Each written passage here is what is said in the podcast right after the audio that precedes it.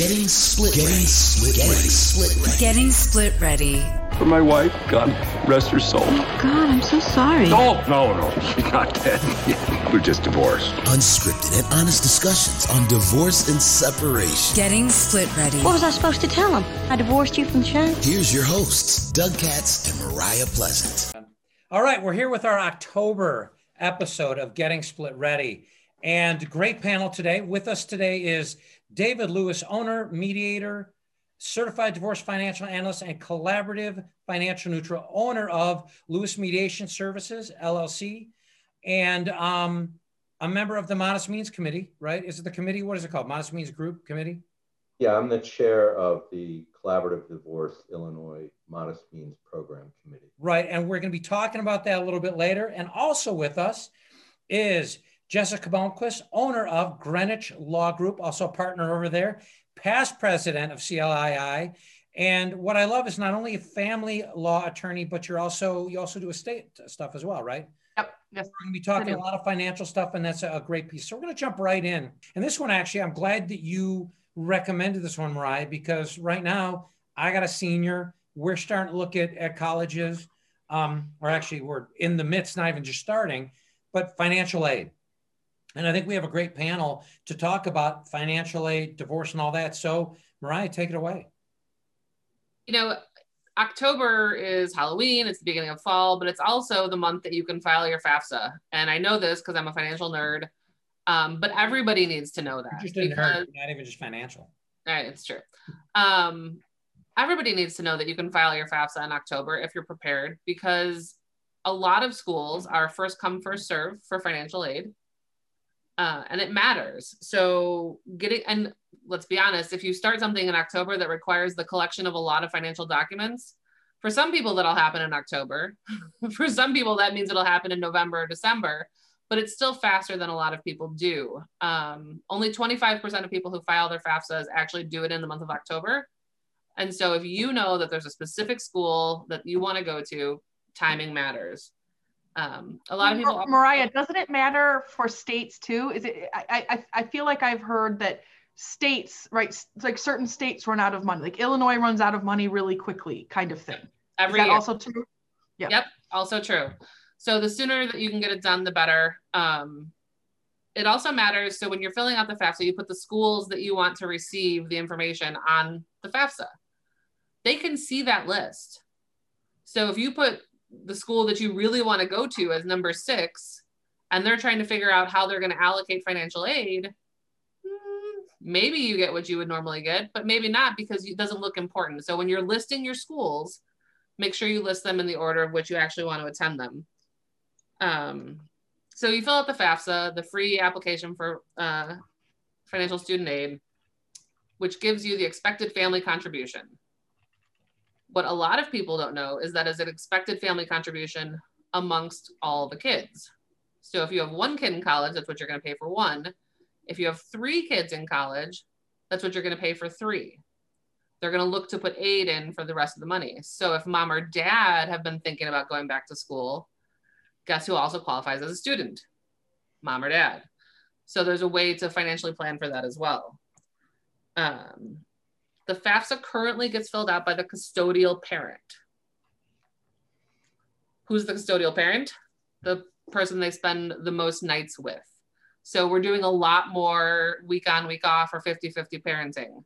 It's important as you get to the juncture where you're at, Doug, where you have a kid that's looking at college, to figure out where it benefits you to have the custodial parent be, generally the lower income earner.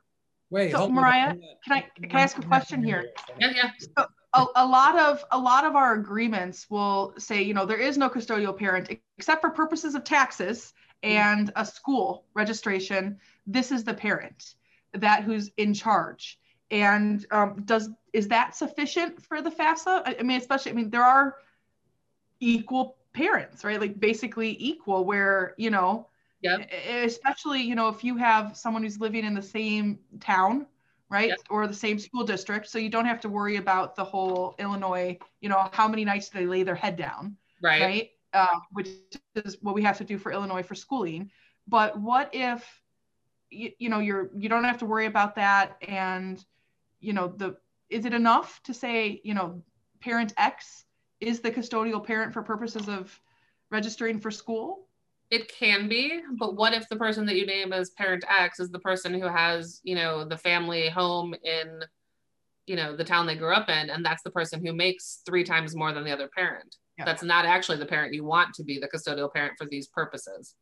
So sophomore year in high school, you got to kind of get your ducks in a row and figure out what makes the most sense, especially if it's equal parenting, right? They can spend one more Saturday night at dad's house if that's what makes sense. Um, But does that, Well, throw anything- does that throw anything else askew if you're planning, you know, if you're doing everything just from the standpoint of school, but you make someone a custodial parent, what else does that potentially throw off kilter or anything? it depends on your agreement and how old your kids are, right? If they're two, if they're 17, it's different. Um, a lot of times they'll look at the driver's license. The FAFSA requires a copy of your driver's license. So Oh. make sure that the kid puts the correct address for what they want to use for college on their driver's license. Um, if the custodial parent has remarried, then it's both parents' income, mom and stepdad or dad and stepmom.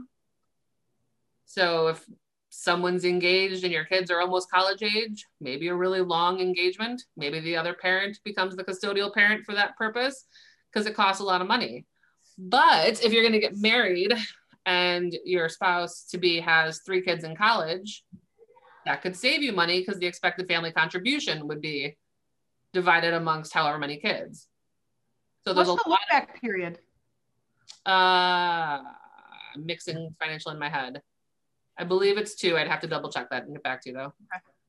Um, I think this is another really good example of where, you know, a couple can make good decisions that are win-win decisions for them.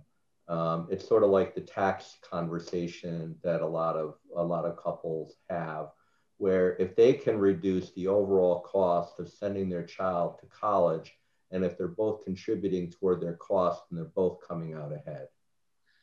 I agree completely. The more that we can keep in the collective family pocket versus the colleges or Uncle Sam or whatnot, I agree. It's a and win-win. it's a real easy concept to sell to clients. It's it's not a um, it's not a win lose. It truly is a win win. And whenever you can give somebody a win win, they they they accept it, and we can we can move forward fairly easily. Agreed. Um, one little piece of information that I came across recently and is probably pretty applicable to our uncertain times right now. Um, sometimes people get divorced, and for whatever reasons, usually financial, still live in the same household for a little while. If two people are, if the parents are living in the same household, their marital status does not matter. Both parents' income has to be on the FAFSA. Oh. So it's important to know that as you're looking at it as Can you well. move into a tent in the backyard? Where are you getting your mail? PO box. 10 10 10 10 1 and 10 10 2. There you go. Exactly. That's right. um, I'm trying to think of what other things I wanted to make sure I covered. But yeah, you know, What about children's income for the FAFSA? Children's, oh, that is one. Uh, children, it's 12.5 that it's capped at, that they get forgiven for uh, earning under 12.5 and anything above that uh, is contri- the 20% is contributed to the expected family contribution. Um, grandparents, there are grandparents who put together these lovely 529 plans for the students. They should not use that money until junior and senior year of college because it gets added into the student income if it's used before that. so even if they have that money and they have to pay out of pocket, they should pay out of pocket at the beginning and then use it at the end. Correct. Wow. Stack the 529 plans towards the end. Wow. And how That's do other interesting. And and and how do other assets factor into the FAFSA and expected family contribution? Uh, most assets count. So what, like what specifically? Well, so um, will 529s be considered um, an asset of the, the child or of the parent, and, and how does that factor in? It's an asset of the child. Um, so it becomes 50% of that becomes what they should contribute to college.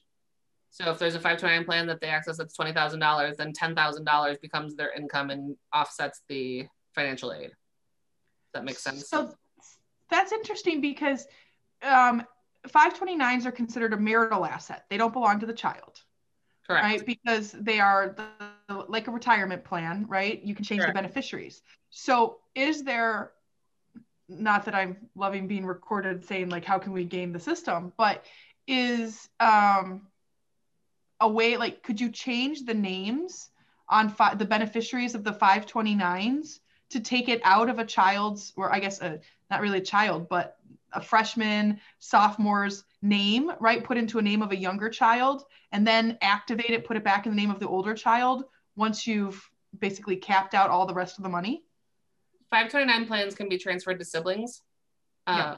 whenever you want. So that's one of the risks that people always think about when they're contributing to 529 plans is, well, what if, you know, Susie doesn't go to college?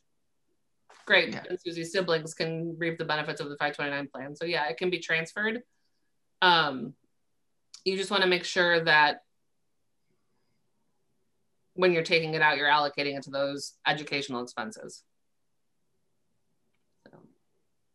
Well, it, that's awesome information, and I think um, people got to think it through because that's one of the things. If you make a mistake, you make a mistake, right? yeah, it's hard to redo.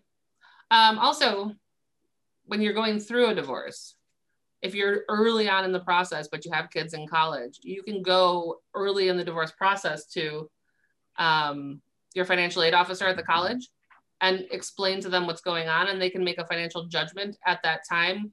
You know, we're supporting two households instead of one. There's extra expenditures for attorney fees and stuff like that. They can make that judgment at that time. You don't have to wait until next year's FAFSA to have them take a look at it. Well, and what's interesting, and kind of bringing this to a close, what's interesting is it makes me think about what we've been talking about, right? Like DIY is great. Um, Semi DIY is better than DIY, but going to the right professionals is the right way to go because it seems like a mistake here and a mistake in a lot of things we talked about today could probably, you know, cost you more than it would to to just do it the right way in the first place.